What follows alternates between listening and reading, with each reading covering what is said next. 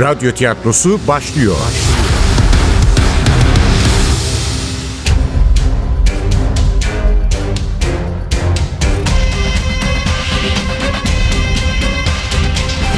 Sultanı Öldürmek 53. Bölüm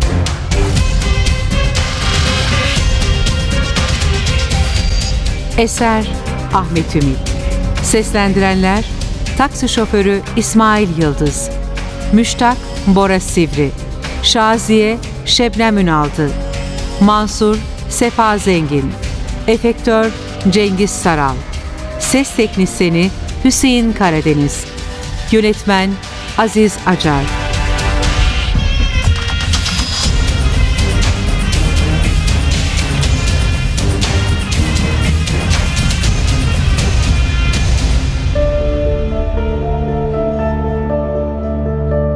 Eve gelince önce senin dairene çıktım. Hatırlarsan o öğleden sonra beni aramıştın.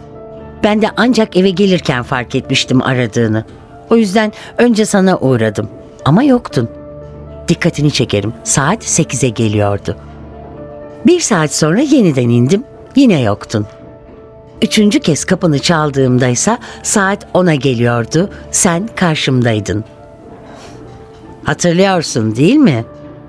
Ayakların çıplaktı. Tuhaf bir halin vardı. Tedirgindin. Az önce geldiğini söyledin. Güya karda yürümüşsün.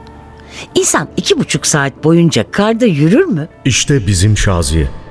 Tepeden tırnağa mantık, tepeden tırnağa irade.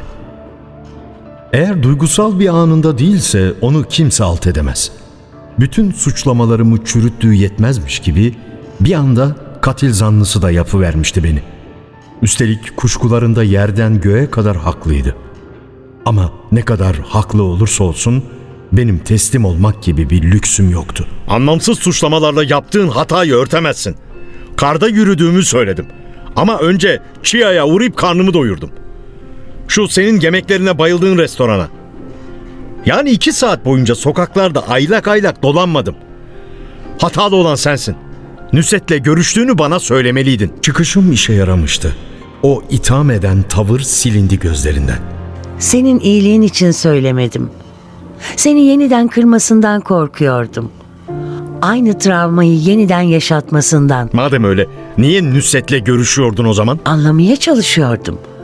Çünkü onu hep senden dinlemiştim. Anlattığın kadarıyla tanıyordum. Gerçek Nusret'i tanırsam sana daha fazla yardım edebilirim diye düşündüm. Yani benim anlattıklarıma güvenmiyordun. Güvenmiyordum. Çünkü Nusret'e deli gibi aşıktın. Aşk akıl tutulması yaratır insanda. Görüşümüzü çarpıtır. Aşık olan kişi aşık olduğu kişiyi objektif olarak değerlendiremez. Sen de öyle yapıyordun. Kadıncağızı ya göklere çıkarıyordun ya da yerin dibine sokuyordun. Gerçek ortalarda bir yerlerde olmalıydı. O yüzden gidip Nusret'i buldun. Bulmadım. Tesadüfen karşılaştık. İki ay kadar önce. Şu ileride, metronun köşesinde. Muayenehaneden yeni çıkmıştım. O tanıdı beni. Hiç değişmemişsin dedi bana. Ama Nüset değişmişti. O güzel kadın sanki hızla çökmüştü. Bak, nasıl da asıldı suratın. Ondan bahsederken şimdi bile etkileniyorsun. Yok sana öyle geliyor. Hayat da aşk kadar merhametsiz müştak. Özellikle de kadınlara karşı. O tatlı kız, o senin aklını başından alan Nüset nasıl da orta yaşlı bir kadına dönüşü vermişti. Ama gülümsemesi hep aynı kalmış. Bir de gözlerindeki o ışık. Senden bahsetti. Özlemiş gibiydi.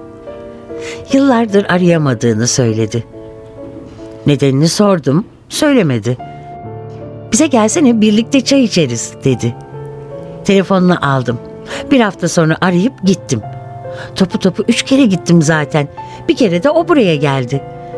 Geceleri uyuyamıyormuş. Sakinleştirici bir ilaç istedi. Peki niye aramamış beni? O konuya girmek istemedi. Aslında Nusret'i süngüsü düşmüş gördüm biraz. Özel hayatında neler olup bittiğini bilmiyorum ama anladığım kadarıyla işler pek yolunda gitmemiş. Böyle durumlarda insan yaralarını saracak birini arar. Onu koşulsuz seven, koşulsuz şefkat gösteren birini. Hiç öyle gözlerini iri iri açma müştak. İnsan bencil bir hayvandır. Hepimiz öyleyiz. Önce kendimizi düşünürüz. Nusret de öyleydi. Kendisini pohpohlayacak, kırılmış kalbini tamir edecek birine ihtiyacı vardı. Elbette o kişi sendin. Sanırım benimle görüşmek istemesinin nedeni de buydu. Senin hakkında bilgi almak. Onun hakkında neler düşündüğünü öğrenmek. Sen ne söyledin? Artık onu sevmediğini, e, seninle görüşürsek kalbinin kırılacağını, senin de çok mutsuz olacağını. Aslında kızmalı, hatta bağırıp çağırmalıydım. Eğer Nusret'i böyle yönlendirmese çok daha önceden arayacaktı beni. Ama arasa ne olacaktı? Manzara ortadaydı. Eski sevgilim beni sevmiyordu, belki de hiç sevmemişti. Şaziye'nin söylediği gibi yaralanmış gururunu benim şefkatli sözlerimle tedavi etmek istiyordu. Belki daha da beteri bana acıyordu. Bir insana zarar vermiş olmanın vicdanında uyandırdığı rahatsızlığı gidermek istiyordu. Şaziye ile görüşmesinin nedeni de buydu. Peki sonra niye fikir değiştirmişti? Neden aramıştı beni? Neden olacak? Projesine yardım etmem için. Kariyeri söz konusu olunca Müştak'ın üzülmesi, yeniden kahrolması kimin umurunda? Aramadı seni değil mi? Nusret mi? Başka kim olacak? Yoksa aradı mı? Müştak, o eve gitmedin değil mi? Cinayet gecesi orada değildin. Müştak, onu sen öldürmedin değil mi? Ne diyorsun sen Şaziye? Ben niye öldüreyim Nusret'i? Ya kusura bakma. Aklın başındayken elbette yapmazsın. Ama şu krizlerden birini geçirdiysen o anlarda... Yapma Şaziye. Daha dün gece bizzat sen söyledin. Psikojenik füg hastalarının kriz anında birini öldürmesi mantıklı değil diye. Beyin gerçekle başa çıkamadığı için hafızanın kontağını kapatırmış. Krize neden olan sorunla yüzleşmemek için. Biliyorum biliyorum. Ama insan beyni korkunç bir makine. Biz hala bu makinenin sırlarına vakıf değiliz. Genellemeler yaparak çalışma yöntemini anlamaya uğraşıyoruz. Hastalıkları, sapmaları, davranış bozukluklarını böyle ortaya çıkarıyoruz. Ama adı üstünde genelleme. Arada birçok istisna olay bulunabilir. Lütfen bana gerçeği söyle Müştak. Yeni bir kriz geçirmedin değil mi? Geçirmedim. Niye inanmıyorsun? Dün de anlattım kriz filan geçirmedim. Annemin ölümünden sonra yaşadığım o hafıza kaybından bu yana hiç öyle bir unutma nöbetine tutulmadım. Yalan söylemiyorum Şaziye. Öyle bir olay yaşasam önce sana anlatırım. Anlatırsın değil mi? Kesinlikle. Belimden başka türlüsü gelmez ki. İstesem de yapamam. Silah da bunun kanıtı değil mi? Eğer Nusret'i ben öldürsem kendimi korumak için neden tabanca taşımak zorunda kalayım? Hiç hoşlanmam bu tür aletlerden. Yine de taşıma o silahı. Katillerin sana bulaşması için bir neden yok ki. Hem o kadar beceriksizsin ki kendini vurursun sonra. Haklısın. Ben de bin pişman oldum tabancayı yanıma aldığıma. Ama ne yapayım? Çok korkmuştum.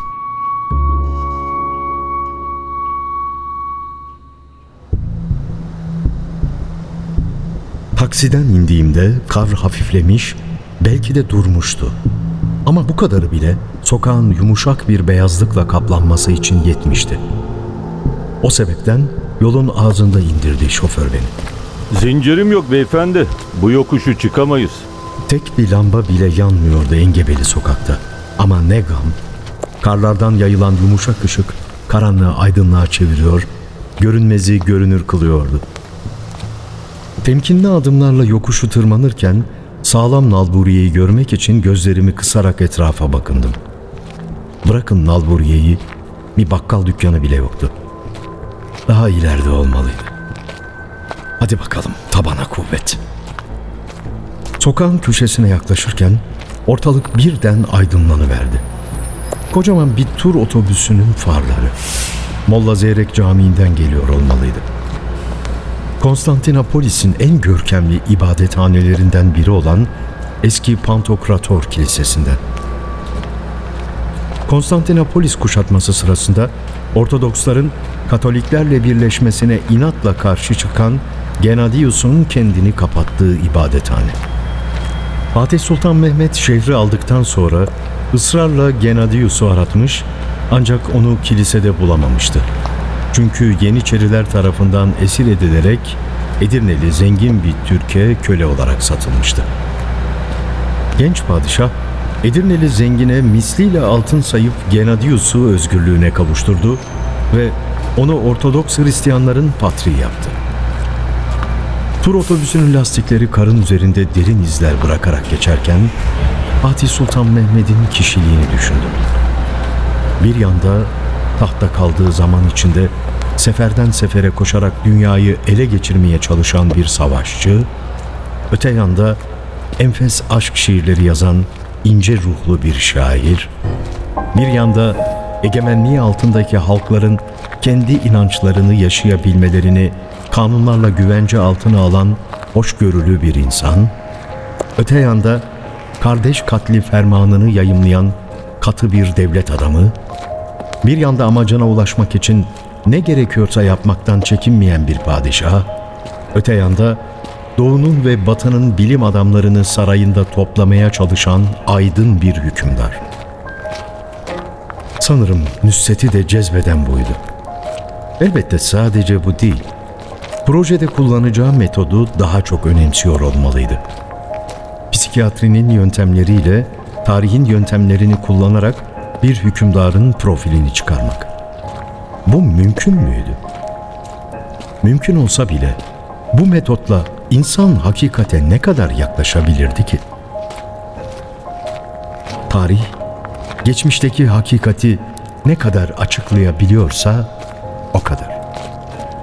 Ama bunun bir önemi yoktu artık. Düşüncesi ya da seçtiği yöntem ne olursa olsun bir bilim insanı geliştirmek istediği bir proje yüzünden canından olmuştu. Asıl vahim olan buydu. İyi de emin miyiz bundan? Nüset, Fatih projesi yüzünden mi öldürüldü?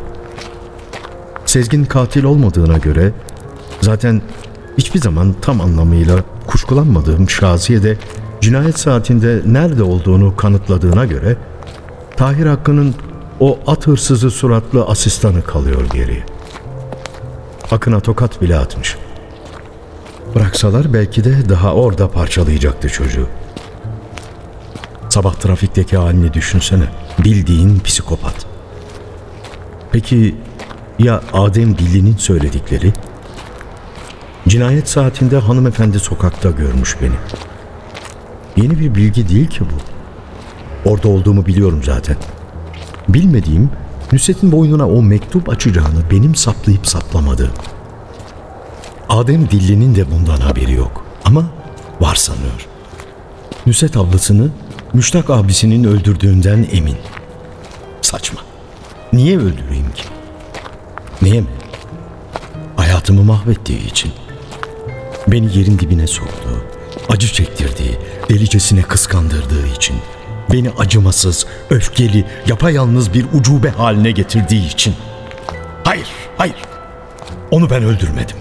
Sadece bir kriz geçirdim. Şaziye de söyledi. Psikojenik füg anında hastanın birini öldürmesi mümkün değilmiş. Pek mümkün değil dedi ama imkansız demedi. İnsan beyni korkunç bir makineymiş. Hala sırlarına vakıf değillermiş. Yani, yani ise Adem'in tahmin ettiği gibi Nusret'i ben de öldürmüş olabilirim. Aa, saçmalıyorum. Serhazinlerin yine o kadim suçluluk duygusu. Her türlü kötü olaydan kendini sorumlu tutma hastalığı. Birden ürperdim. Ensemde birinin bakışlarını hisseder gibi oldum. Dönüp arkama baktım. Elbette kimse yoktu. Bir kış gecesi evhamı. Yeniden yürümeye başlarken gördüm sağlam Nalburiye'nin ışıklı tabelasını. 20 metre kadar ileride köşedeki en biçimsiz, en yüksek apartmanın girişindeydi.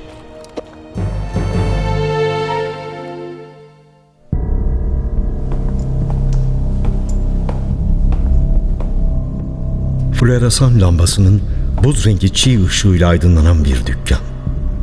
Dükkan demek haksızlık olur. Devasa bir mağaza. Yüksek raflardan oluşan koridorlar. Boya, çimento, alet edevat, takım taklavat. İnşaata dair ne ararsanız. Boya raflarının arasından kumral, sakalsız, bıyıksız, yakışıklı bir adam beliriverdi karşıma. Merhaba. Hoş geldiniz Müştak Hocam. Hoş bulduk. Benden bir baş daha kısaydı ama sağlam yapılıydı. Yakışıklı biri olmasına rağmen itici, insanı rahatsız eden bir yan vardı davranışlarında. Neredeyse kırmızıya çalan kahverengi gözleri sürekli hareket ediyordu. Anneannemin tabiriyle insanın gözünden sürmeyi çalacak tiplerden biri. Anlamaya çalışır gibi baktığımı fark edince Mansur. Telefonda konuşmuştuk. Geciktiniz. Neredeyse vazgeçtiğinizi düşünecektik.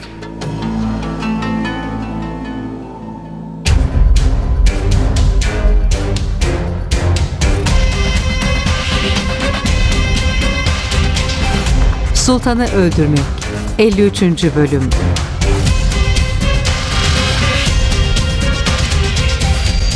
Eser Ahmet Ümit Seslendirenler Taksi şoförü İsmail Yıldız Müştak Bora Sivri. Şaziye Şebnem Ünaldı Mansur Sefa Zengin. Efektör Cengiz Saral.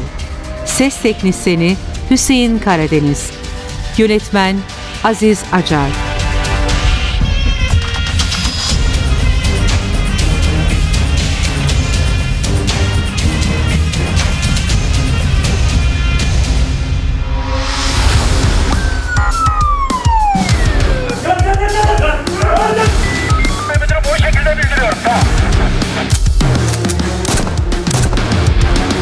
Radyo tiyatrosu sona erdi. Radyo tiyatrosu her cumartesi 11.30'da NTV Radyo'da. Kaçıranlar ve tekrar dinlemek isteyenler içinse ntvradio.com.tr'deki podcast sayfamızda.